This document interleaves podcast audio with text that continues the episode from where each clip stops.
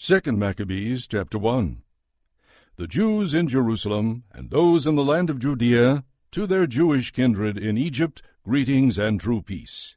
May God do good to you, and may he remember his covenant with Abraham and Isaac and Jacob, his faithful servants. May he give you all a heart to worship him, and to do his will with a strong heart and a willing spirit. May he open your heart to his law and his commandments, and may he bring peace. May he hear your prayers and be reconciled to you, and may he not forsake you in time of evil. We are now praying for you here. In the reign of Demetrius, in the 169th year, we Jews wrote to you in the critical distress that came upon us in those years after Jason and his company revolted from the Holy Land and the kingdom and burned the gate and shed innocent blood. We prayed to the Lord and were heard, and we offered sacrifice and grain offering, and we lit the lamps and set out the loaves. And now see that you keep the festival of booths in the month of Chislev, in the 188th year the people of Jerusalem and of Judea, and the Senate and Judas, to Aristobulus, who is of the family of the anointed priests, teacher of King Ptolemy, and to the Jews in Egypt, greetings and good health. Having been saved by God out of grave dangers, we thank him greatly for taking our side against the king, for he drove out those who fought against the holy city. When the leader reached Persia, with a force that seemed irresistible, they were cut to pieces in the temple of Nanea by a deception employed by the priests of the goddess Nanea. On the pretext of intending to marry her, Antiochus came to the place together with his friends to secure most of its treasures as a dowry. When the priest of the temple of Nanea had set out the treasures, and Antiochus had come with a few men inside the wall of the sacred precinct, they closed the temple as soon as he entered it. Opening a secret door in the ceiling, they threw stones and struck down the leader and his men. They dismembered them and cut off their heads and threw them to the people outside. Blessed in every way be our God, who has brought judgment on those who have behaved impiously. Since on the twenty-fifth day of Chislev we shall celebrate the purification of the temple, we thought it necessary to notify you in order that you also may celebrate the festival of booths and the festival of the fire given when Nehemiah, who built the temple and the altar, offered sacrifices. For when our ancestors were being led captive to Persia, the pious priests of that time took some of the fire of the altar and secretly hid it in the hollow of a dry cistern, where they took such precautions that the place was unknown to anyone. But after many years had passed, when it pleased God, Nehemiah, having been commissioned by the king of Persia, sent the descendants of the priests who had hidden the fire to get it. And when they reported to us that they had not found fire, but only a thick liquid, he ordered them to dip it out and bring it. When the materials for the sacrifices were presented, Nehemiah ordered the priests to sprinkle the liquid on the wood and on the things laid upon it. When this had been done and some time had passed, and when the sun, which had been clouded over, shone out, a great fire blazed up, so that all marveled. And while the sacrifice was being consumed, the priests offered prayer, the priests and everyone. Jonathan led, and the rest responded, as did Nehemiah. The prayer was to this effect O Lord, Lord God, Creator of all things, you are awe inspiring, and strong, and just, and merciful. You alone are King and are kind. You alone are bountiful. You alone are just and almighty and eternal. You rescue Israel from every evil. You chose the ancestors and consecrated them. Accept this sacrifice on behalf of all your people Israel, and preserve your portion and make it holy. Gather together our scattered people, set free those who are slaves among the Gentiles, Look on those who are rejected and despised, and let the Gentiles know that you are our God. Punish those who oppress and are insolent with pride. Plant your people in your holy place, as Moses promised. Then the priests sang the hymns. After the materials of the sacrifice had been consumed, Nehemiah ordered that the liquid that was left should be poured on large stones. When this was done, a flame blazed up, but when the light from the altar shone back, it went out. When this matter became known, and it was reported to the king of the Persians that in the place where the exiled priests had hidden the fire, the liquid had appeared with which Nehemiah and his associates had burned the materials of the sacrifice, the king investigated the matter, and enclosed the place and made it sacred. And with those persons whom the king favored, he exchanged many excellent gifts. Nehemiah and his associates called this Nephthar, which means purification, but by most people it is called Naphtha. 2 Maccabees chapter 2 one finds in the records that the prophet Jeremiah ordered those who were being deported to take some of the fire, as has been mentioned, and that the prophet, after giving them the law, instructed those who were being deported not to forget the commandments of the Lord, or to be led astray in their thoughts on seeing the gold and silver statues and their adornment. And with other similar words he exhorted them that the law should not depart from their hearts. It was also in the same document that the prophet, having received an oracle, ordered that the tent and the ark should follow with him, and that he went out to the mountain where Moses had gone up and had seen the inheritance of God. Jeremiah came and found a cave dwelling, and he brought there the tent and the ark and the altar of incense. Then he sealed up the entrance. Some of those who followed him came up, intending to mark the way, but could not find it. When Jeremiah learned of it, he rebuked them and declared, The place shall remain unknown until God gathers his people together again and shows his mercy. Then the Lord will disclose these things, and the glory of the Lord and the cloud will appear, as they were shown in the case of Moses, and as Solomon asked that the place should be specially consecrated. It was also made clear that being possessed of wisdom, Solomon offered sacrifice for the dedication and completion of the temple. Just as Moses prayed to the Lord, and fire came down from heaven and consumed the sacrifices, so also Solomon prayed, and the fire came down and consumed the whole burnt offerings. And Moses said, They were consumed because the sin offering had not been eaten. Likewise Solomon also kept the eight days. The same things are reported in the records and in the memoirs of Nehemiah, and also that he founded a library and collected the books about the kings and prophets and the writings of David and letters of kings about votive offerings. In the same way, Judas also collected all the books that had been lost on account of the war that had come upon us, and they are in our possession. So if you have need of them, send people to get them for you. Since therefore we are about to celebrate the purification, we write to you. Will you therefore please keep the days? It is God who has saved all his people, and has returned the inheritance to all, and the kingship and the priesthood and the consecration, as he promised through the law. We have hope in God that he will soon have mercy on us, and will gather us from everywhere under heaven into his holy place, for he has rescued us from great evils, and has purified the place. The story of Judas Maccabeus and his brothers, and the purification of the great temple, and the dedication of the altar, and further the wars against Antiochus Epiphanes and his son Eupator, and the appearances that came from heaven to those who fought bravely for Judaism, so that, though few in number, they seized the whole land and pursued the barbarian hordes, and regained possession of the temple famous throughout the world, and liberated the city, and re-established the laws that were about to be abolished, while the Lord with great kindness became gracious to them. All this, which has been set forth by Jason of Cyrene in five volumes, we shall attempt to condense into a single book.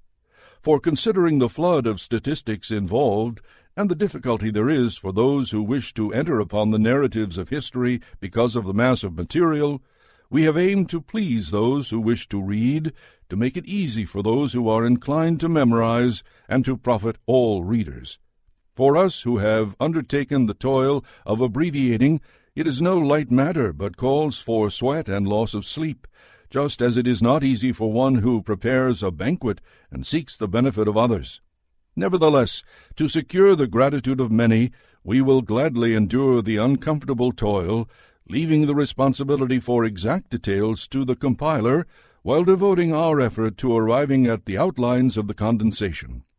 For as the master builder of a new house must be concerned with the whole construction, while the one who undertakes its painting and decoration has to consider only what is suitable for its adornment, such in my judgment is the case with us. It is the duty of the original historian to occupy the ground, to discuss matters from every side, and to take trouble with details. But the one who recasts the narrative should be allowed to strive for brevity of expression and to forego exhaustive treatment. At this point, therefore, let us begin our narrative without adding any more to what has already been said, for it would be foolish to lengthen the preface while cutting short the history itself. Second Maccabees chapter 3 While the holy city was inhabited in unbroken peace, and the laws were strictly observed because of the piety of the high priest Onias and his hatred of wickedness, it came about that the kings themselves honored the place and glorified the temple with the finest presents, even to the extent that King Seleucus of Asia defrayed from his own revenues all the expenses connected with the service of the sacrifices. But a man named Simon, of the tribe of Benjamin, who had been made captain of the temple, had a disagreement with the high priest about the administration of the city market. Since he could not prevail over Onias, he went to Apollonius of Tarsus, who at that time was governor of Coelesyria and Phoenicia, and reported to him that the treasury in Jerusalem was full of untold sums of money, so that the amount of the funds could not be reckoned, and that they did not belong to the account of the sacrifices, but that it was possible for them to fall under the control of the king.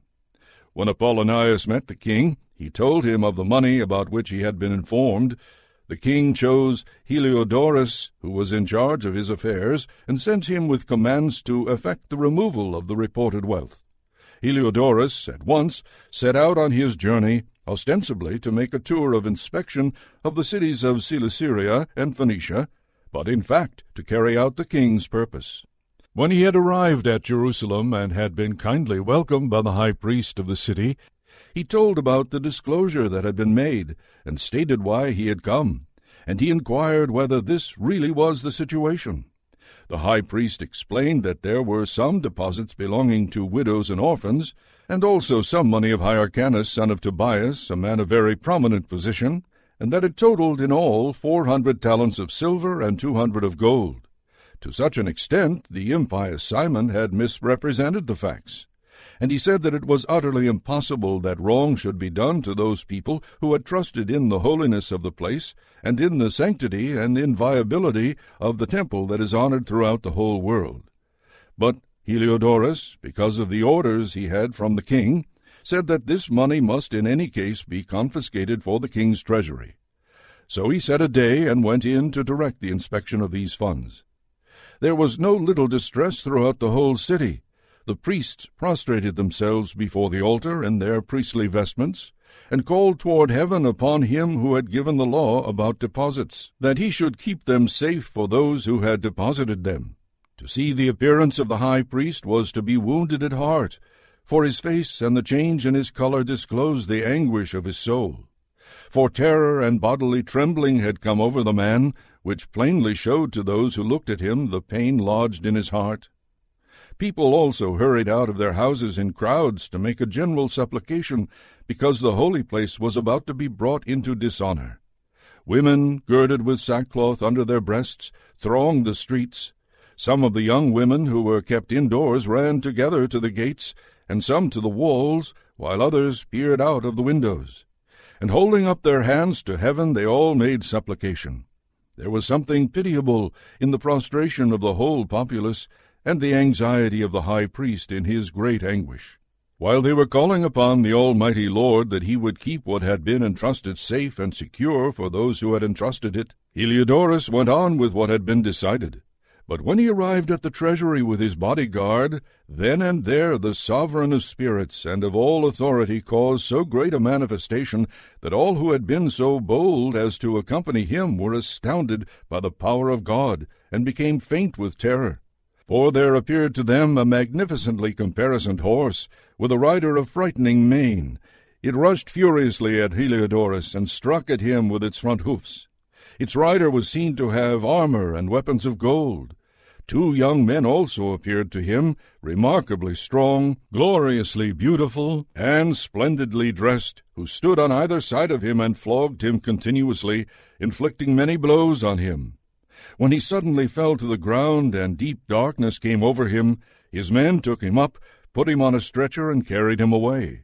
This man who had just entered the aforesaid treasury with a great retinue and all his bodyguard, but was now unable to help himself. They recognized clearly the sovereign power of God. While he lay prostrate, speechless because of the divine intervention and deprived of any hope of recovery, they praised the Lord who had acted marvelously for his own place. And the temple, which a little while before was full of fear and disturbance, was filled with joy and gladness now that the Almighty Lord had appeared. Some of Heliodorus's friends quickly begged Onias to call upon the Most High to grant life to one who was lying quite at his last breath. So the high priest, fearing that the king might get the notion that some foul play had been perpetrated by the Jews with regard to Heliodorus, offered sacrifice for the man's recovery. While the high priest was making an atonement, the same young men appeared again to Heliodorus dressed in the same clothing, and they stood and said, Be very grateful to the high priest Onias, since for his sake the Lord has granted you your life and see that you, who have been flogged by heaven, report to all people the majestic power of God. Having said this, they vanished. Then Heliodorus offered sacrifice to the Lord, and made very great vows to the Saviour of his life. And having bidden Onias farewell, he marched off with his forces to the king.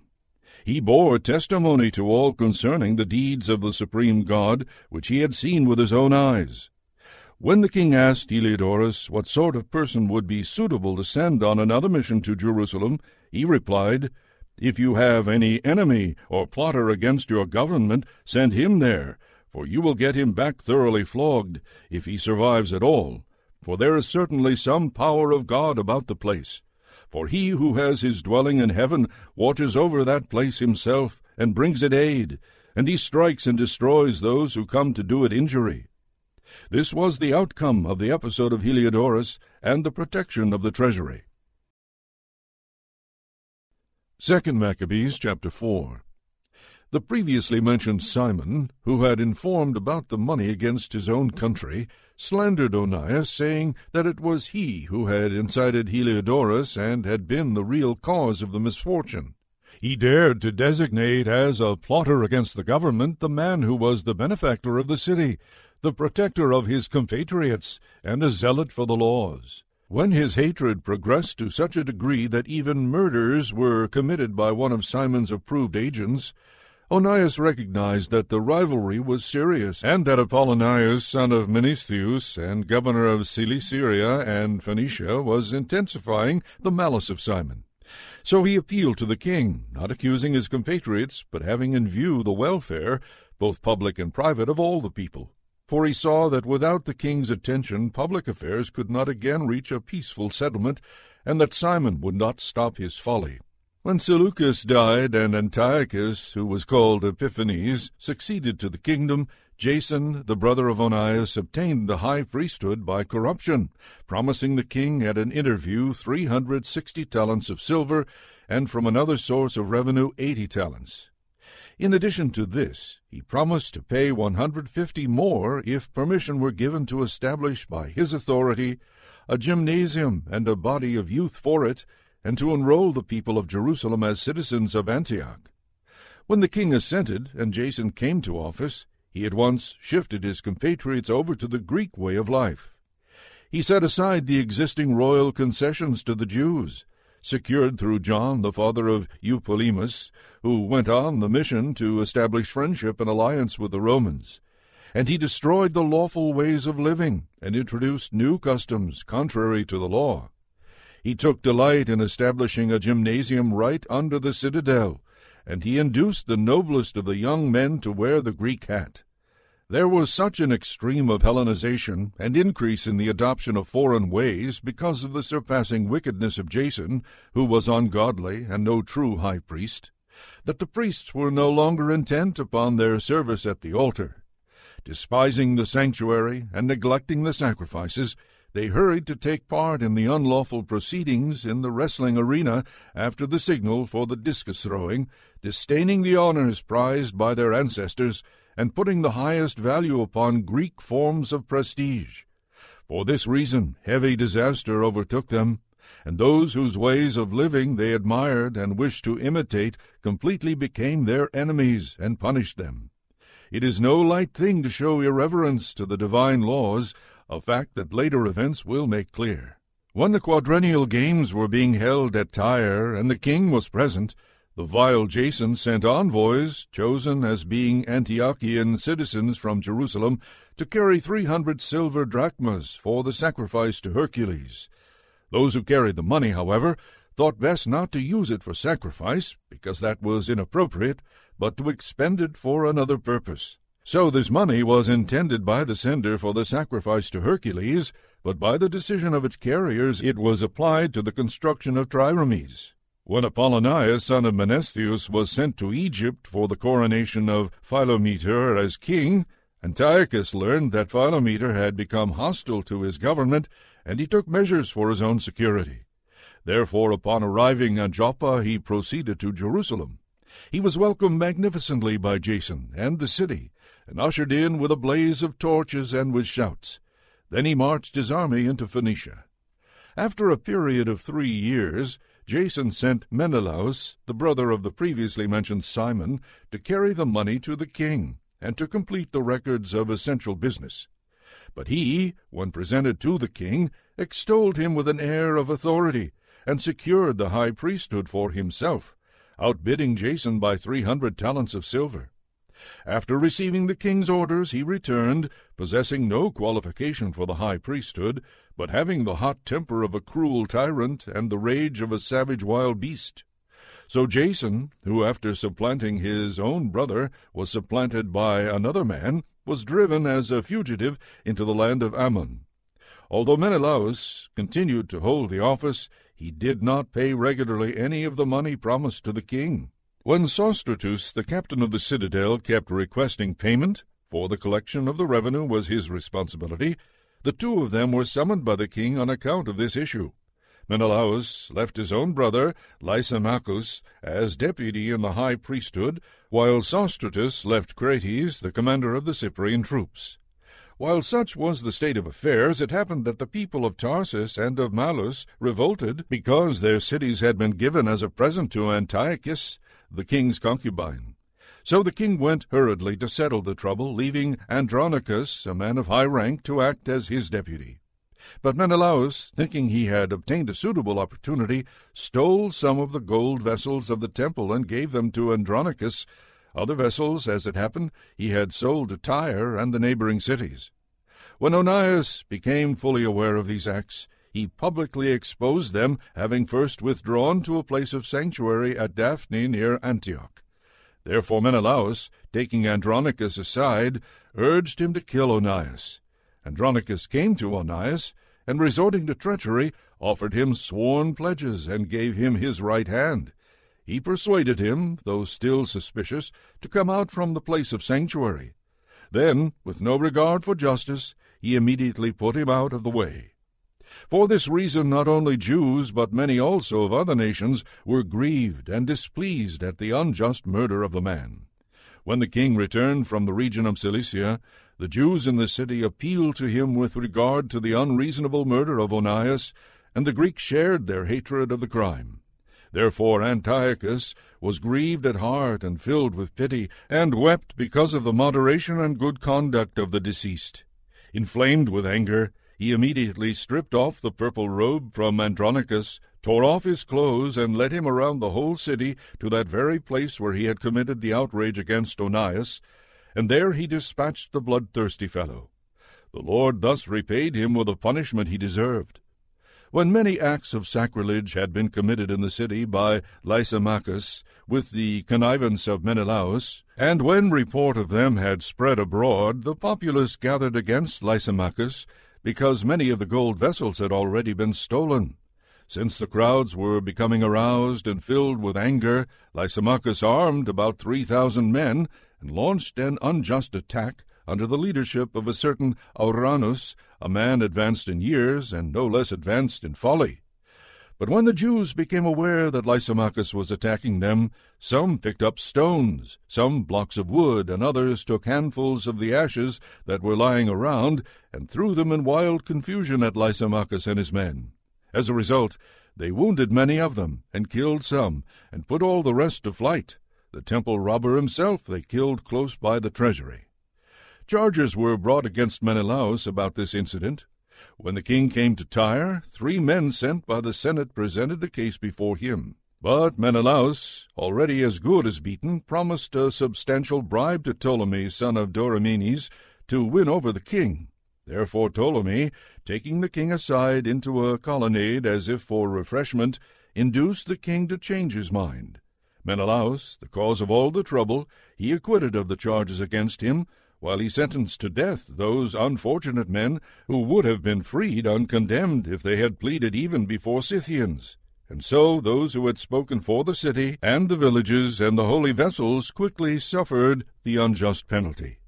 Therefore even the Tyrians, showing their hatred of the crime, provided magnificently for their funeral.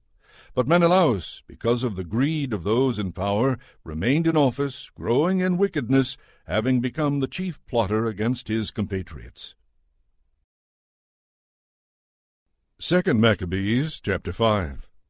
About this time Antiochus made his second invasion of Egypt. And it happened that for almost forty days there appeared over all the city golden clad cavalry charging through the air, in companies fully armed with lances and drawn swords, troops of cavalry drawn up, attacks and counter-attacks made on this side and on that, brandishing of shields, massing of spears, hurling of missiles, the flash of golden trappings and armor of all kinds. Therefore everyone prayed that the apparition might prove to have been a good omen. When a false rumor arose that Antiochus was dead, Jason took no fewer than a thousand men and suddenly made an assault on the city. When the troops on the wall had been forced back, and at last the city was being taken, Menelaus took refuge in the citadel. But Jason kept relentlessly slaughtering his compatriots, not realizing that success at the cost of one's kindred is the greatest misfortune, but imagining that he was setting up trophies of victory over enemies and not over compatriots. He did not, however, gain control of the government. In the end, he got only disgrace from his conspiracy and fled again into the country of the Ammonites. Finally, he met a miserable end accused before Aretas, the ruler of the Arabs, fleeing from city to city, pursued by everyone, hated as a rebel against the laws, and abhorred as the executioner of his country and his compatriots, he was cast ashore in Egypt. There he who had driven many from their own country into exile died in exile, having embarked to go to the Lacedaemonians in hope of finding protection because of their kinship. He who had cast out many to lie unburied had no one to mourn for him. He had no funeral of any sort, and no place in the tomb of his ancestors. When news of what had happened reached the king, he took it to mean that Judea was in revolt. So, raging inwardly, he left Egypt and took the city by storm. He commanded his soldiers to cut down relentlessly every one they met, and to kill those who went into their houses. Then there was massacre of young and old, destruction of boys, women, and children, and slaughter of young girls and infants. Within the total of three days, eighty thousand were destroyed, forty thousand in hand-to-hand fighting, and as many were sold into slavery as were killed. Not content with this, Antiochus dared to enter the most holy temple in all the world, guided by Menelaus, who had become a traitor both to the laws and to his country. He took the holy vessels with his polluted hands, and swept away with profane hands the votive offerings that other kings had made to enhance the glory and honor of the place. Antiochus was elated in spirit, and did not perceive that the Lord was angered for a little while because of the sins of those who lived in the city, and that this was the reason he was disregarding the holy place. But if it had not happened that they were involved in many sins, this man would have been flogged and turned back from his rash act as soon as he came forward, just as Heliodorus had been, whom King Seleucus sent to inspect the treasury. But the Lord did not choose the nation for the sake of the holy place, but the place for the sake of the nation. Therefore the place itself shared in the misfortunes that befell the nation, and afterward participated in its benefits. And what was forsaken in the wrath of the Almighty was restored again in all its glory when the great Lord became reconciled. So Antiochus carried off eighteen hundred talents from the temple, and hurried away to Antioch, thinking in his arrogance that he could sail on the land and walk on the sea, because his mind was elated. He left governors to oppress the people. At Jerusalem, Philip, by birth a Phrygian, and in character more barbarous than the man who appointed him, and at Gerizim, Andronicus, and besides these Menelaus, who lorded it over his compatriots worse than the others did. In his malice toward the Jewish citizens, Antiochus sent Apollonius, the captain of the Mysians, with an army of twenty-two thousand, and commanded him to kill all the grown men, and to sell the women and boys as slaves. When this man arrived in Jerusalem, he pretended to be peaceably disposed, and waited until the holy Sabbath day. Then, finding the Jews not at work, he ordered his troops to parade under arms. He put to the sword all those who came out to see them, then rushed into the city with his armed warriors, and killed great numbers of people. But Judas Maccabeus, with about nine others, got away to the wilderness, and kept himself and his companions alive in the mountains, as wild animals do. They continued to live on what grew wild, so that they might not share in the defilement. Second Maccabees chapter 6 not long after this, the king sent an Athenian senator to compel the Jews to forsake the laws of their ancestors, and no longer to live by the laws of God, also to pollute the temple in Jerusalem, and to call it the temple of Olympian Zeus, and to call the one in Gerizim the temple of Zeus, the friend of strangers, as did the people who lived in that place. Harsh and utterly grievous was the onslaught of evil, for the temple was filled with debauchery and reveling by the Gentiles, who dallied with prostitutes, and had intercourse with women within the sacred precincts, and besides brought in things for sacrifice that were unfit. The altar was covered with abominable offerings that were forbidden by the laws. People could neither keep the Sabbath, nor observe the festivals of their ancestors, nor so much as confess themselves to be Jews. On the monthly celebration of the king's birthday, the Jews were taken, under bitter constraint, to partake of the sacrifices. And when a festival of Dionysus was celebrated, they were compelled to wear wreaths of ivy and to walk in the procession in honor of Dionysus. At the suggestion of the people of Ptolemais, a decree was issued to the neighboring Greek cities that they should adopt the same policy toward the Jews and make them partake of the sacrifices, and should kill those who did not choose to change over to Greek customs. One could see, therefore, the misery that had come upon them. For example, two women were brought in for having circumcised their children. They publicly paraded them around the city with their babies hanging at their breasts, and then hurled them down headlong from the wall. Others who had assembled in the caves near by, in order to observe the seventh day secretly, were betrayed to Philip, and were all burned together, because their piety kept them from defending themselves in view of their regard for that most holy day. Now I urge those who read this book not to be depressed by such calamities, but to recognize that these punishments were designed not to destroy, but to discipline our people. In fact, it is a sign of great kindness not to let the impious alone for long, but to punish them immediately. For in the case of the other nations, the Lord waits patiently to punish them until they have reached the full measure of their sins. But he does not delay in this way with us, in order that he may not take vengeance on us afterward when our sins have reached their height. Therefore he never withdraws his mercy from us. Although he disciplines us with calamities, he does not forsake his own people. Let what we have said serve as a reminder. We must go on briefly with the story. Eleazar, one of the scribes in high position, a man now advanced in age and of noble presence, was being forced to open his mouth to eat swine's flesh.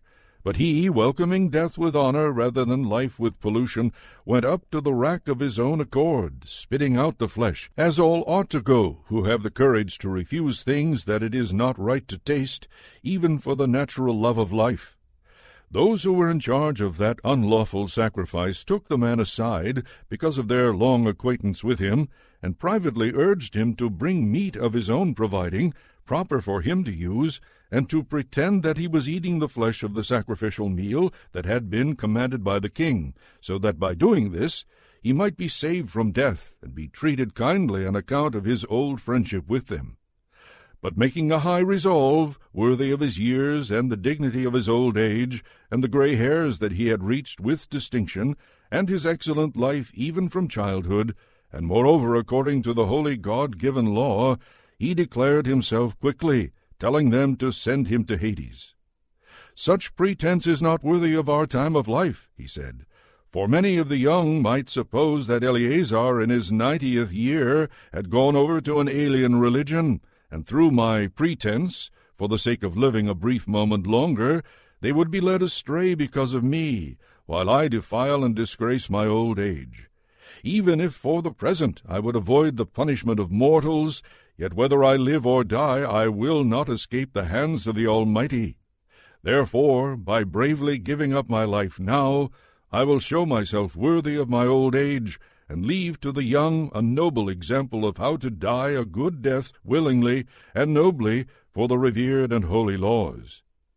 When he had said this, he went at once to the rack.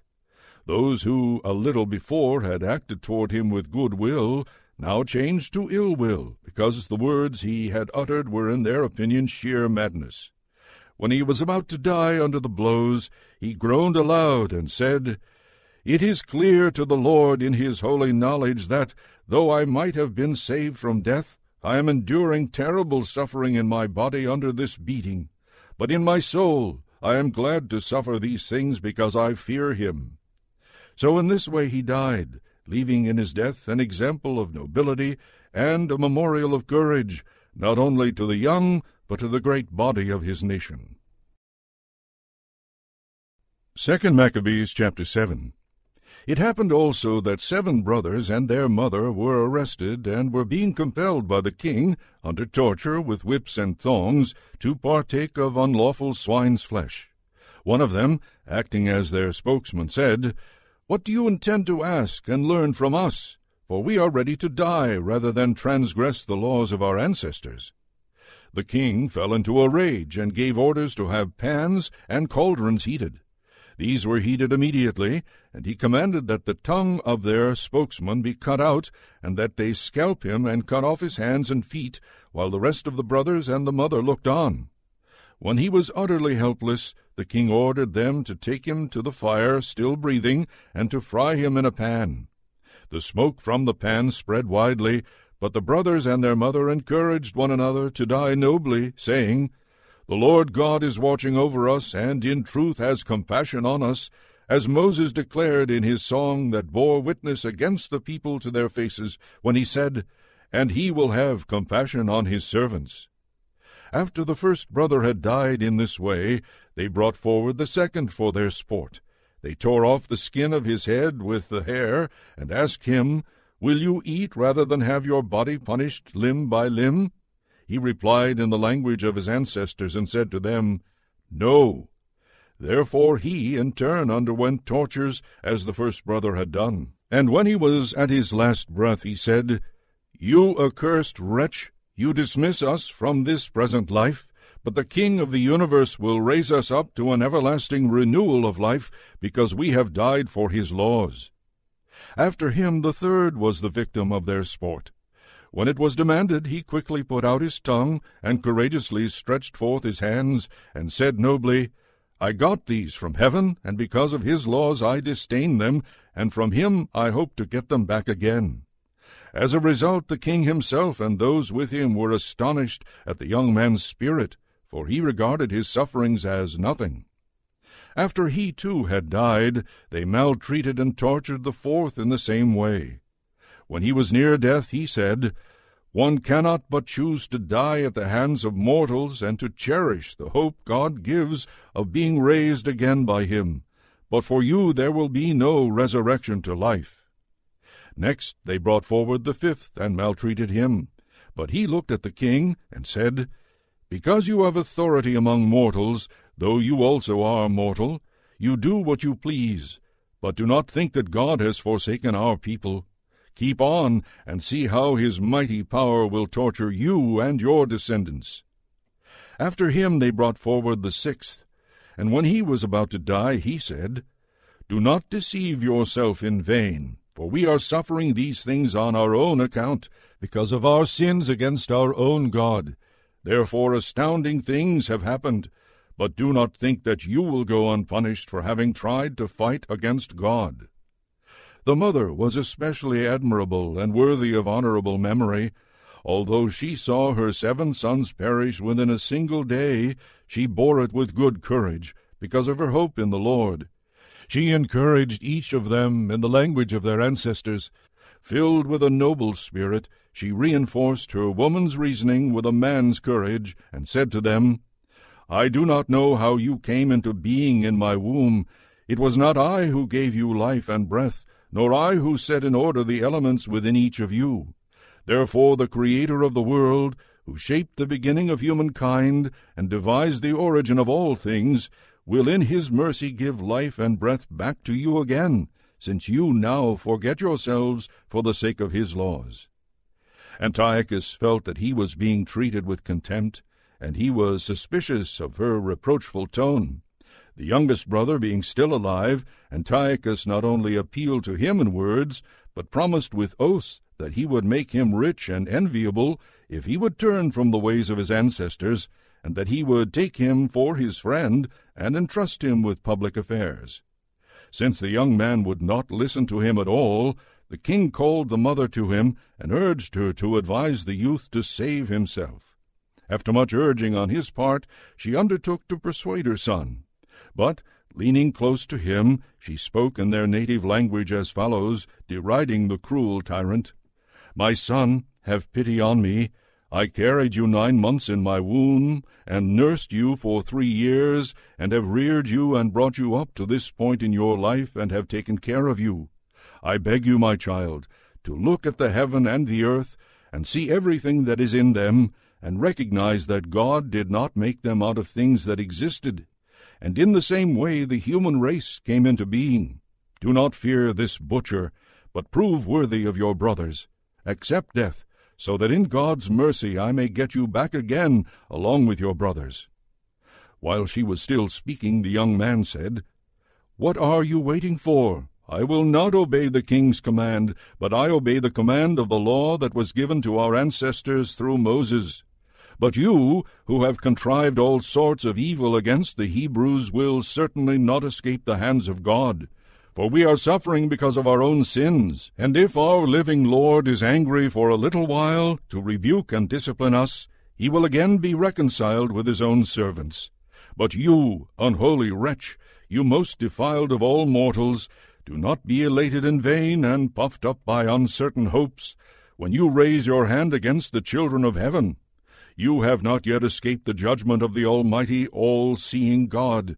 For our brothers, after enduring a brief suffering, have drunk of ever-flowing life under God's covenant. But you, by the judgment of God, will receive just punishment for your arrogance. I, like my brothers, give up body and life for the laws of our ancestors, appealing to God to show mercy soon to our nation, and by trials and plagues to make you confess that He alone is God, and through me and my brothers to bring to an end the wrath of the Almighty that has justly fallen on our whole nation. The king fell into a rage, and handled him worse than the others, being exasperated at his scorn. So he died in his integrity, putting his whole trust in the Lord. Last of all, the mother died after her sons. Let this be enough, then, about the eating of sacrifices and the extreme tortures. 2 Maccabees chapter 8 Meanwhile Judas, who was also called Maccabeus, and his companions secretly entered the villages, and summoned their kindred, and enlisted those who had continued in the Jewish faith, and so they gathered about six thousand. They implored the Lord to look upon the people who were oppressed by all, and to have pity on the temple that had been profaned by the godless, to have mercy on the city that was being destroyed and about to be levelled to the ground, to hearken to the blood that cried out to him, to remember also the lawless destruction of the innocent babies and the blasphemies committed against his name, and to show his hatred of evil.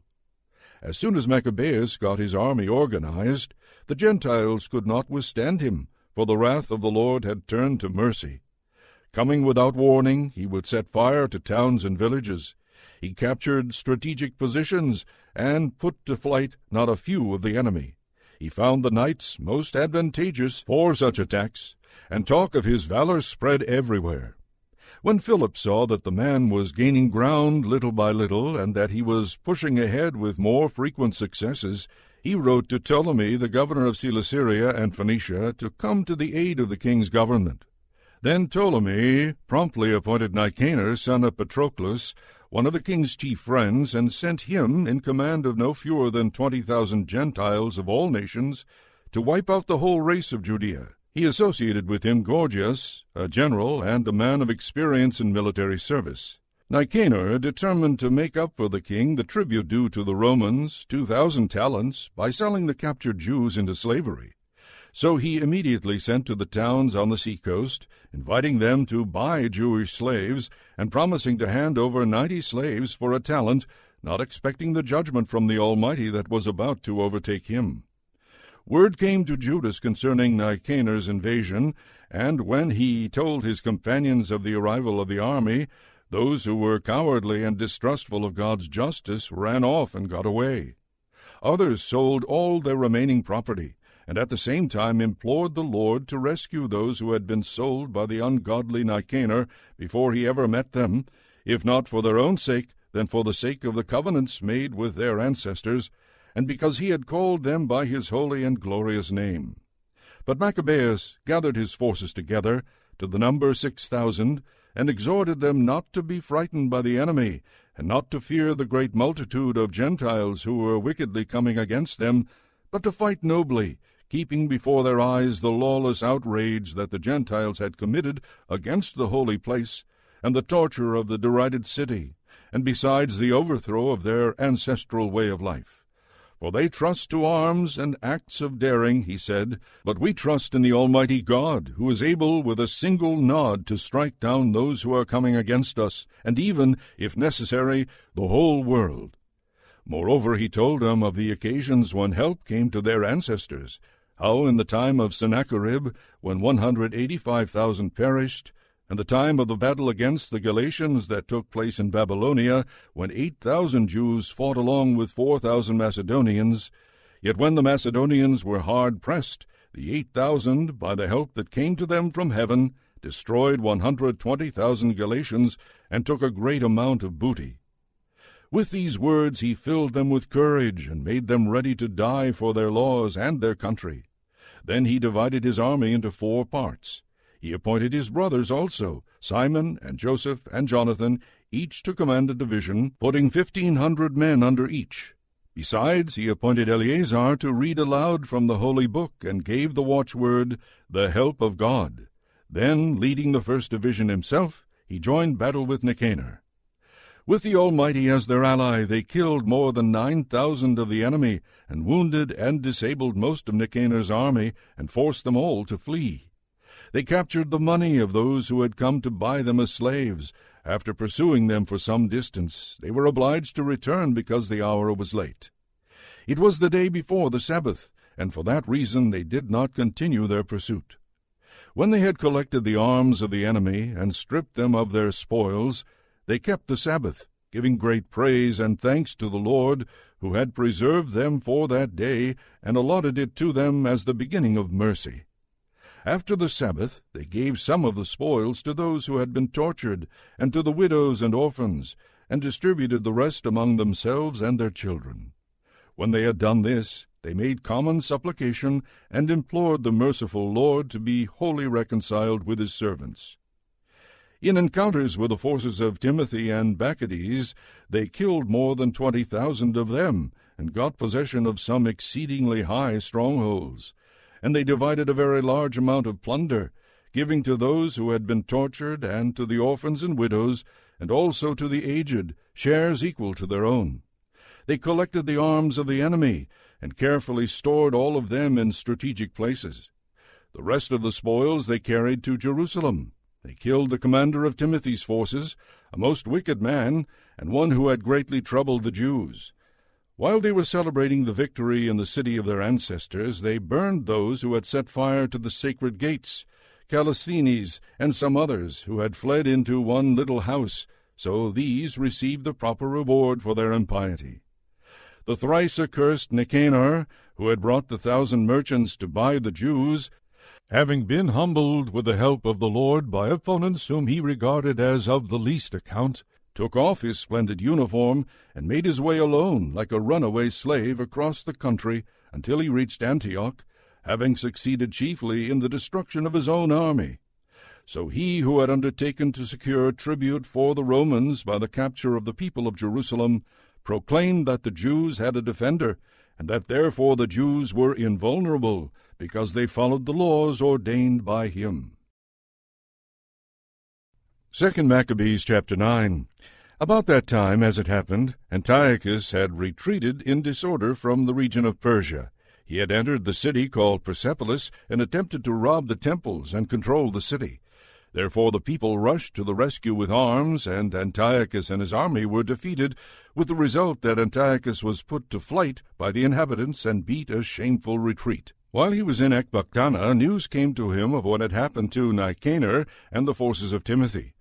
Transported with rage, he conceived the idea of turning upon the Jews the injury done by those who had put him to flight. So he ordered his charioteer to drive without stopping until he completed the journey. But the judgment of heaven rode with him. For in his arrogance he said, When I get there, I will make Jerusalem a cemetery of Jews. But the all seeing Lord, the God of Israel, struck him with an incurable and invisible blow. As soon as he stopped speaking, he was seized with a pain in his bowels, for which there was no relief, and with sharp internal tortures, and that very justly, for he had tortured the bowels of others with many and strange inflictions. Yet he did not in any way stop his insolence, but was even more filled with arrogance, breathing fire in his rage against the Jews, and giving orders to drive even faster. And so it came about that he fell out of his chariot as it was rushing along, and the fall was so hard as to torture every limb of his body. Thus he who only a little while before had thought in his superhuman arrogance that he could command the waves of the sea, and had imagined that he could weigh the high mountains in a balance, was brought down to earth and carried in a litter, making the power of God manifest to all. And so the ungodly man's body swarmed with worms, and while he was still living in anguish and pain, his flesh rotted away, and because of the stench the whole army felt revulsion at his decay. Because of his intolerable stench, no one was able to carry the man who a little while before had thought that he could touch the stars of heaven. Then it was that, broken in spirit, he began to lose much of his arrogance, and to come to his senses under the scourge of God, for he was tortured with pain every moment. And when he could not endure his own stench, he uttered these words It is right to be subject to God. Mortals should not think that they are equal to God. Then the abominable fellow made a vow to the Lord, who would no longer have mercy on him, stating that the holy city, which he was hurrying to level to the ground and to make a cemetery, he was now declaring to be free, and the Jews, whom he had not considered worth burying, but had planned to throw out with their children for the wild animals and for the birds to eat, he would make all of them equal to citizens of Athens, and the holy sanctuary, which he had formerly plundered, he would adorn with the finest offerings, and all the holy vessels he would give back many times over, and the expenses incurred for the sacrifices he would provide from his own revenues and in addition to all this, he also would become a Jew, and would visit every inhabited place to proclaim the power of God. But when his sufferings did not in any way abate, for the judgment of God had justly come upon him, he gave up all hope for himself, and wrote to the Jews the following letter in the form of a supplication. This was its content. To his worthy Jewish citizens, Antiochus, their king and general, sends hearty greetings and good wishes for their health and prosperity. If you and your children are well, and your affairs are as you wish, I am glad. As my hope is in heaven, I remember with affection your esteem and good will. On my way back from the region of Persia, I suffered an annoying illness, and I have deemed it necessary to take thought for the general security of all. I do not despair of my condition, for I have good hope of recovering from my illness. But I observed that my father, on the occasions when he made expeditions into the upper country, appointed his successor so that, if anything unexpected happened or any unwelcome news came, the people throughout the realm would not be troubled, for they would know to whom the government was left. Moreover, I understand how the princes along the borders and the neighbors of my kingdom keep watching for opportunities and waiting to see what will happen. So I have appointed my son Antiochus to be king, whom I have often entrusted and commended to most of you when I hurried off to the upper provinces, and I have written to him what is written here. I therefore urge and beg you to remember the public and private services rendered to you, and to maintain your present good will, each of you, toward me and my son. For I am sure that he will follow my policy, and will treat you with moderation and kindness. So the murderer and blasphemer, having endured the more intense suffering such as he had inflicted on others, came to the end of his life by a most pitiable fate among the mountains in a strange land and Philip, one of his courtiers, took his body home. Then, fearing the son of Antiochus, he withdrew to Ptolemy Philometor in Egypt.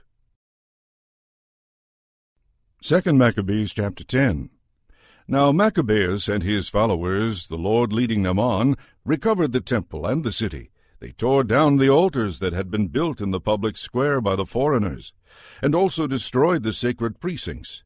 They purified the sanctuary and made another altar of sacrifice. Then, striking fire out of flint, they offered sacrifices after a lapse of two years, and they offered incense and lighted lamps and set out the bread of the presence. When they had done this, they fell prostrate and implored the Lord that they might never again fall into such misfortunes, but that, if they should ever sin, they might be disciplined by him with forbearance, and not be handed over to blasphemous and barbarous nations. It happened that on the same day on which the sanctuary had been profaned by the foreigners, the purification of the sanctuary took place, that is, on the twenty fifth day of the same month, which was Kislev. They celebrated it for eight days with rejoicing, in the manner of the festival of booths, remembering how not long before, during the festival of booths, they had been wandering in the mountains and caves like wild animals. Therefore, carrying ivy wreathed wands and beautiful branches, and also fronds of palm, they offered hymns of thanksgiving to him who had given success to the purifying of his own holy place. They decreed by public edict, ratified by vote, that the whole nation of the Jews should observe these days every year.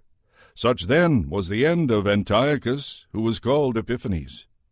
Now we will tell what took place under Antiochus Eupator, who was the son of that ungodly man, and we will give a brief summary of the principal calamities of the wars. This man, when he succeeded to the kingdom, appointed one Lysias to have charge of the government and to be chief governor of Cilicia and Phoenicia. Ptolemy, who was called Macron, took the lead in showing justice to the Jews because of the wrong that had been done to them, and attempted to maintain peaceful relations with them.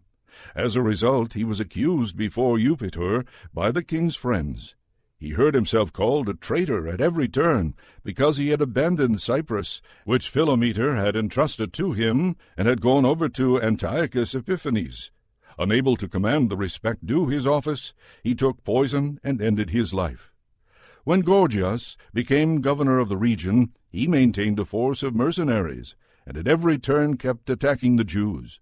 Besides this, the Idumeans, who had control of important strongholds, were harassing the Jews.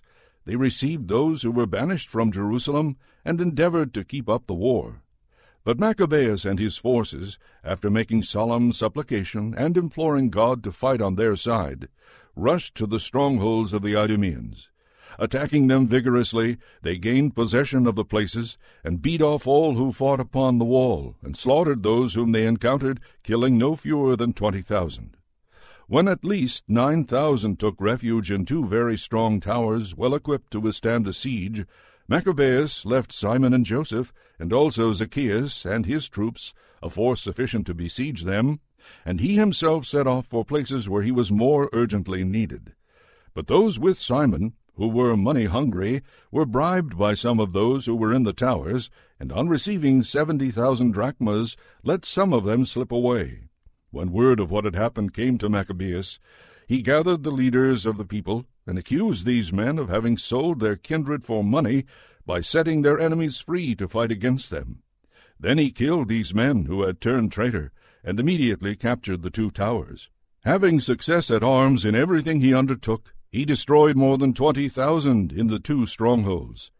Now Timothy, who had been defeated by the Jews before, gathered a tremendous force of mercenaries and collected the cavalry from Asia in no small number. He came on, intending to take Judea by storm. As he drew near, Maccabeus and his men sprinkled dust on their heads and girded their loins with sackcloth, in supplication to God. Falling upon the steps before the altar, they implored him to be gracious to them, and to be an enemy to their enemies, and an adversary to their adversaries, as the law declares. And rising from their prayer, they took up their arms and advanced a considerable distance from the city. And when they came near the enemy, they halted. Just as dawn was breaking, the two armies joined battle, the one having as pledge of success and victory not only their valor, but also their reliance on the Lord, while the other made rage their leader in the fight. When the battle became fierce, there appeared to the enemy from heaven five resplendent men on horses with golden bridles, and they were leading the Jews. Two of them took Maccabeus between them, and shielding him with their own armor and weapons, they kept him from being wounded. They showered arrows and thunderbolts on the enemy, so that, confused and blinded, they were thrown into disorder and cut to pieces. Twenty thousand five hundred were slaughtered, besides six hundred cavalry. Timothy himself fled to a stronghold called Gazara, especially well garrisoned, where Chaereas was commander. Then Maccabeus and his men were glad, and they besieged the fort for four days. The men within, relying on the strength of the place, kept blaspheming terribly and uttering wicked words. But at dawn of the fifth day, Twenty young men in the army of Maccabeus, fired with anger because of the blasphemies, bravely stormed the wall and with savage fury cut down every one they met. Others who came up in the same way wheeled around against the defenders and set fire to the towers. They kindled fires and burned the blasphemers alive. Others broke open the gates and let in the rest of the force, and they occupied the city. They killed Timothy, who was hiding in a cistern, and his brother Chaereas and Apollophanes. When they had accomplished these things, with hymns and thanksgivings, they blessed the Lord, who shows great kindness to Israel and gives them the victory. 2 Maccabees chapter 11 Very soon after this, Lysias, the king's guardian and kinsman, who was in charge of the government, being vexed at what had happened, gathered about eighty thousand infantry and all his cavalry, and came against the Jews. He intended to make the city a home for Greeks, and to levy tribute on the temple as he did on the sacred places of the other nations, and to put up the high priesthood for sale every year. He took no account whatever of the power of God, but was elated with his ten thousands of infantry, and his thousands of cavalry, and his eighty elephants. Invading Judea, he approached Bethzur, which was a fortified place about five stadia from Jerusalem, and pressed it hard. When Maccabeus and his men got word that Lysias was besieging the strongholds, they and all the people, with lamentations and tears, prayed the Lord to send a good angel to save Israel. Maccabeus himself was the first to take up arms, and he urged the others to risk their lives with him to aid their kindred. Then they eagerly rushed off together. And there, while they were still near Jerusalem, a horseman appeared at their head, clothed in white and brandishing weapons of gold. And together they all praised the merciful God, and were strengthened in heart, ready to assail not only humans, but the wildest animals or walls of iron. They advanced in battle order, having their heavenly ally, for the Lord had mercy on them. They hurled themselves like lions against the enemy, and laid low eleven thousand of them and sixteen hundred cavalry, and forced all the rest to flee. Most of them got away stripped and wounded, and Lysias himself escaped by disgraceful flight. As he was not without intelligence, he pondered over the defeat that had befallen him, and realized that the Hebrews were invincible because the mighty God fought on their side.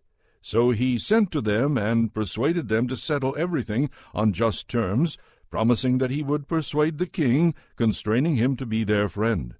Maccabeus, having regard for the common good, agreed to all that Lysias urged. For the king granted every request in behalf of the Jews which Maccabeus delivered to Lysias in writing.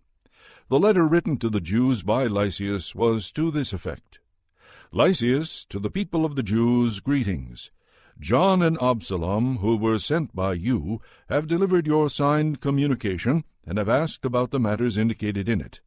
I have informed the king of everything that needed to be brought before him, and he has agreed to what was possible.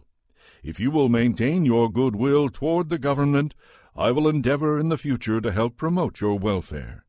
And concerning such matters and their details, I have ordered these men and my representatives to confer with you. Farewell, the 148th year, Dioscorinthius 24th. The king's letter ran thus King Antiochus to his brother Lysias, greetings. Now that our father has gone on to the gods, we desire that the subjects of the kingdom be undisturbed in caring for their own affairs. We have heard that the Jews do not consent to our father's change to Greek customs, but prefer their own way of living, and ask that their own customs be allowed them. Accordingly, since we choose that this nation also should be free from disturbance, our decision is that their temple be restored to them, and that they shall live according to the customs of their ancestors. You will do well, therefore, to send word to them, and give them pledges of friendship, so that they may know our policy, and be of good cheer, and go on happily in the conduct of their own affairs. To the nation the king's letter was as follows King Antiochus to the state of the Jews, and to the other Jews greetings. If you are well, it is as we desire. We also are in good health. Menelaus has informed us that you wish to return home and look after your own affairs.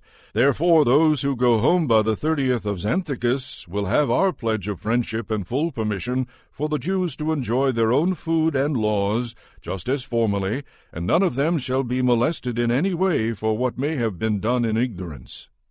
And I have also sent Menelaus to encourage you Farewell, the 148th year, Xanthicus 15th.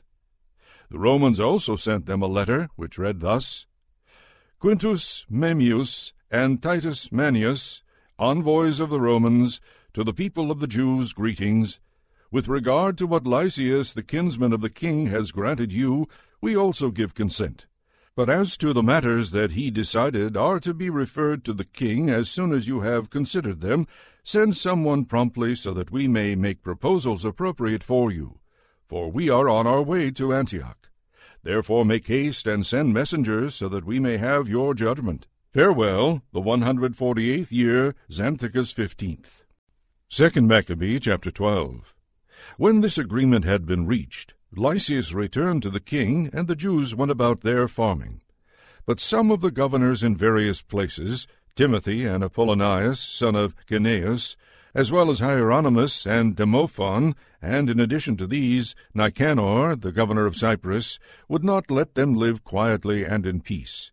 And the people of Joppa did so ungodly a deed as this, they invited the Jews who lived among them to embark, with their wives and children, on boats that they had provided, as though there were no ill will to the Jews, and this was done by public vote of the city.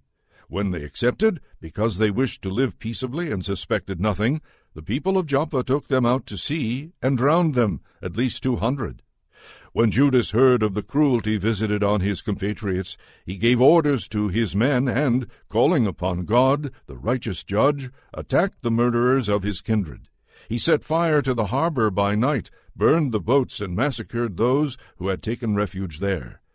Then, because the city's gates were closed, he withdrew, intending to come again and root out the whole community of Joppa. But learning that the people in Jamnia meant in the same way to wipe out the Jews who were living among them, he attacked the Jamnites by night, and set fire to the harbor and the fleet, so that the glow of the light was seen in Jerusalem thirty miles distant. When they had gone more than a mile from there on their march against Timothy, at least five thousand Arabs with five hundred cavalry attacked them. After a hard fight, Judas and his companions, with God's help, were victorious the defeated nomads begged Judas to grant them pledges of friendship, promising to give him livestock and to help his people in all other ways. Judas, realizing that they might indeed be useful in many ways, agreed to make peace with them, and after receiving his pledges they went back to their tents. He also attacked a certain town that was strongly fortified with earthworks and walls, and inhabited by all sorts of Gentiles. Its name was Caspin. Those who were within, relying on the strength of the walls and on their supply of provisions, behaved most insolently toward Judas and his men, railing at them and even blaspheming and saying unholy things. But Judas and his men, calling upon the great sovereign of the world, who without battering rams or engines of war overthrew Jericho in the days of Joshua, rushed furiously upon the walls. They took the town by the will of God, and slaughtered untold numbers, so that the adjoining lake, a quarter of a mile wide, appeared to be running over with blood.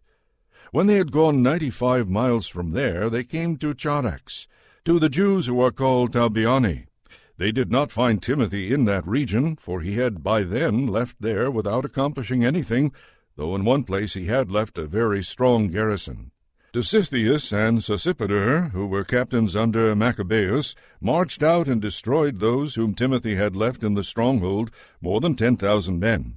But Maccabeus arranged his army in divisions, set men in command of the divisions, and hurried after Timothy, who had with him one hundred twenty thousand infantry and two thousand five hundred cavalry. When Timothy learned of the approach of Judas, he sent off the women and the children, and also the baggage, to a place called Carnaim, for that place was hard to besiege and difficult to access because of the narrowness of all the approaches. But when Judas's first division appeared, terror and fear came over the enemy at the manifestation to them of him who sees all things. In their flight they rushed headlong in every direction, so that often they were injured by their own men and pierced by the points of their own swords. Judas pressed the pursuit with the utmost vigor, putting the sinners to the sword, and destroyed as many as thirty thousand. Timothy himself fell into the hands of Dositheus and Sosipater and their men. With great guile he begged them to let him go in safety, because he held the parents of most of them and the brothers of some, to whom no consideration would be shown. And when with many words he had confirmed his solemn promise to restore them unharmed, they let him go for the sake of saving their kindred. Then Judas marched against Carnaim and the temple of Atargatis, and slaughtered twenty-five thousand people. After the rout and destruction of these, he marched also against Ephron, a fortified town where Lysias lived with multitudes of people of all nationalities. Stalwart young men took their stand before the walls and made a vigorous defense, and great stores of war engines and missiles were there. But the Jews called upon the sovereign, who with power shatters the might of his enemies, and they got the town into their hands, and killed as many as twenty-five thousand of those who were in it. Setting out from there, they hastened to Scythopolis, which is seventy-five miles from Jerusalem. But when the Jews who lived there bore witness to the good will that the people of Scythopolis had shown them, and their kind treatment of them in times of misfortune, they thanked them and exhorted them to be well disposed to their race in the future also. Then they went up to Jerusalem, as the festival of weeks was close at hand. After the festival called Pentecost, they hurried against Gorgias, the governor of Idumea, who came out with three thousand infantry and four hundred cavalry. When they joined battle, it happened that a few of the Jews fell. But a certain Dositheus, one of Bacenor's men, who was on horseback and was a strong man, caught hold of Gorgias, and grasping his cloak, was dragging him off by main strength, wishing to take the accursed man alive, when one of the Thracian cavalry bore down on him and cut off his arm. So Gorgias escaped and reached Marissa. As Esdris and his men had been fighting for a long time and were weary, Judas called upon the Lord to show himself their ally and leader in the battle. In the language of their ancestors, he raised the battle cry with hymns. Then he charged against Gorgias's troops when they were not expecting it, and put them to flight. Then Judas assembled his army and went to the city of Adullam. As the seventh day was coming on, they purified themselves according to the custom, and kept the Sabbath there.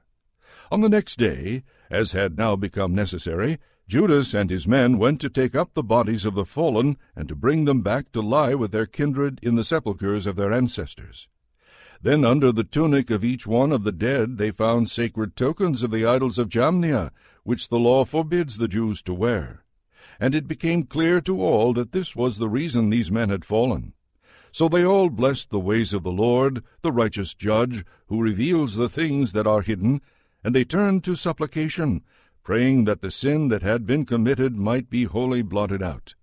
The noble Judas exhorted the people to keep themselves free from sin, for they had seen with their own eyes what had happened as the result of the sin of those who had fallen.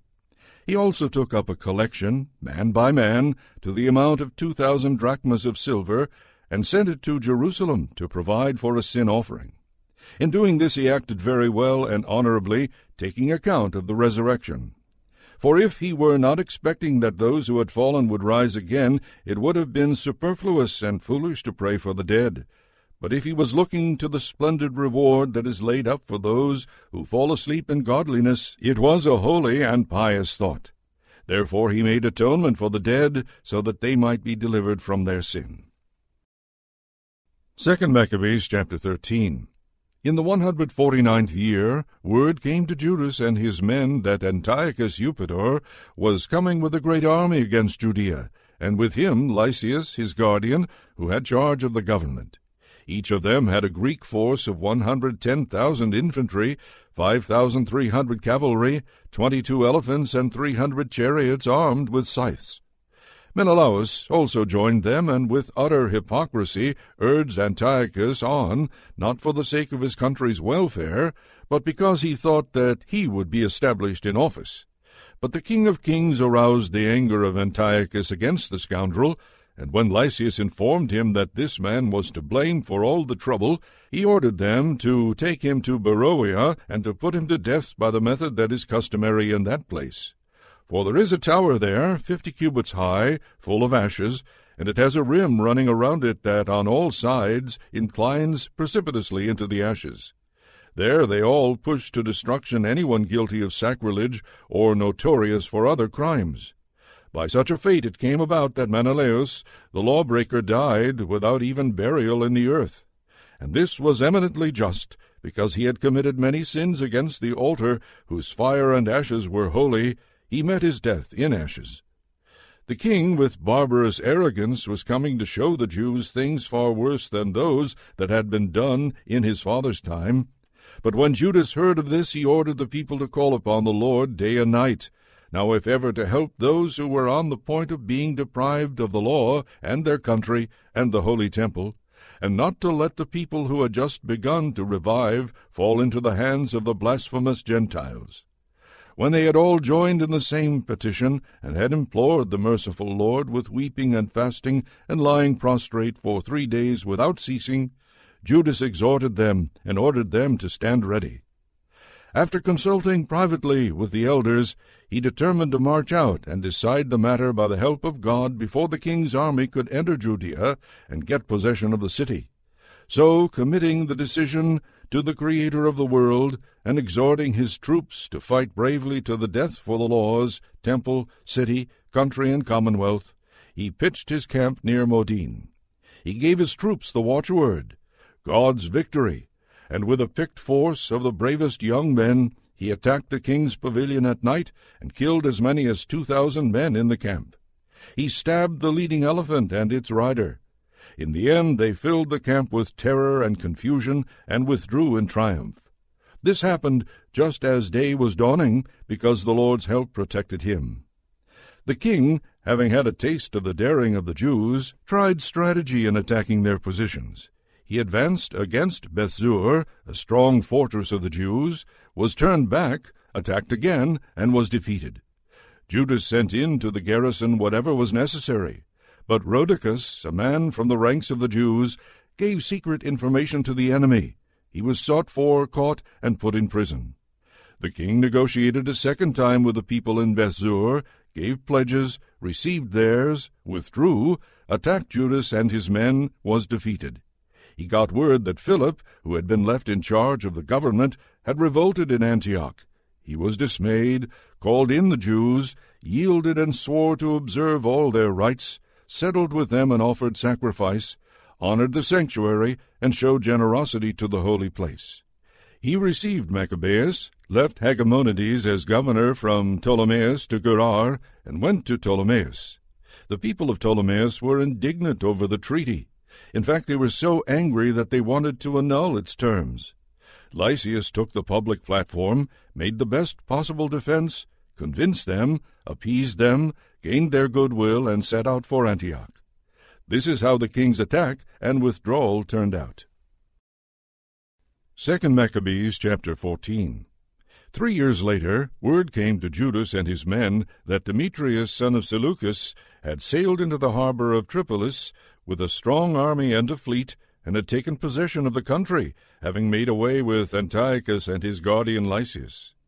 Now a certain Alcimus, who had formerly been high priest but had wilfully defiled himself in the times of separation, realized that there was no way for him to be safe or to have access again to the holy altar, and went to King Demetrius in about the one hundred fifty first year, presenting to him a crown of gold and a palm, and besides these some of the customary olive branches from the temple. During that day he kept quiet, but he found an opportunity that furthered his mad purpose when he was invited by Demetrius to a meeting of the council, and was asked about the attitude and intentions of the Jews. He answered, Those of the Jews who are called Hasideans, whose leader is Judas Maccabeus, are keeping up war and stirring up sedition, and will not let the kingdom attain tranquillity. Therefore I have laid aside my ancestral glory, I mean the high priesthood, and have now come here, first because I am genuinely concerned for the interests of the king, and second, because I have regard also for my compatriots. For through the folly of those whom I have mentioned, our whole nation is now in no small misfortune. Since you are acquainted, O king, with the details of this matter, may it please you to take thought for our country and our hard pressed nation with the gracious kindness that you show to all. For as long as Judas lives, it is impossible for the government to find peace. When he had said this, the rest of the king's friends, who were hostile to Judas, quickly inflamed Demetrius still more. He immediately chose Nicanor, who had been in command of the elephants, appointed him governor of Judea, and sent him off with orders to kill Judas and scatter his troops, and to install Alcimus as high priest of the great temple. And the Gentiles throughout Judea, who had fled before Judas, flocked to join Nicanor, thinking that the misfortunes and calamities of the Jews would mean prosperity for themselves. When the Jews heard of Nicanor's coming, and the gathering of the Gentiles, they sprinkled dust on their heads and prayed to him who established his own people forever, and always upholds his own heritage by manifesting himself. At the command of the leader, they set out from there immediately, and engaged them in battle at a village called Dessau. Simon, the brother of Judas, had encountered Nicanor, but had been temporarily checked because of the sudden consternation created by the enemy. Nevertheless, Nicanor, hearing of the valor of Judas and his troops and their courage in battle for their country, shrank from deciding the issue by bloodshed. Therefore he sent Posidonius, Theodotus, and Mattathias to give and receive pledges of friendship. When the terms had been fully considered, and the leader had informed the people, and it had appeared that they were of one mind, they agreed to the covenant. The leaders set a day on which to meet by themselves. A chariot came forward from each army, seats of honor were set in place. Judas posted armed men in readiness at key places to prevent sudden treachery on the part of the enemy, so they duly held the consultation. Nicanor stayed on in Jerusalem and did nothing out of the way, but dismissed the flocks of people that had gathered. And he kept Judas always in his presence. He was warmly attached to the man. He urged him to marry and have children, so Judas married, settled down, and shared the common life. But when Alcimus noticed their good will for one another, he took the covenant that had been made and went to Demetrius. He told him that Nicanor was disloyal to the government, since he had appointed that conspirator against the kingdom, Judas, to be his successor. The king became excited, and provoked by the false accusations of that depraved man, wrote to Nicanor, stating that he was displeased with the covenant, and commanding him to send Maccabeus to Antioch as a prisoner without delay. When this message came to Nicanor, he was troubled and grieved that he had to annul their agreement when the man had done no wrong. Since it was not possible to oppose the king, he watched for an opportunity to accomplish this by a stratagem. But Maccabeus, noticing that Nicanor was more austere in his dealings with him, and was meeting him more rudely than had been his custom, concluded that this austerity did not spring from the best motives.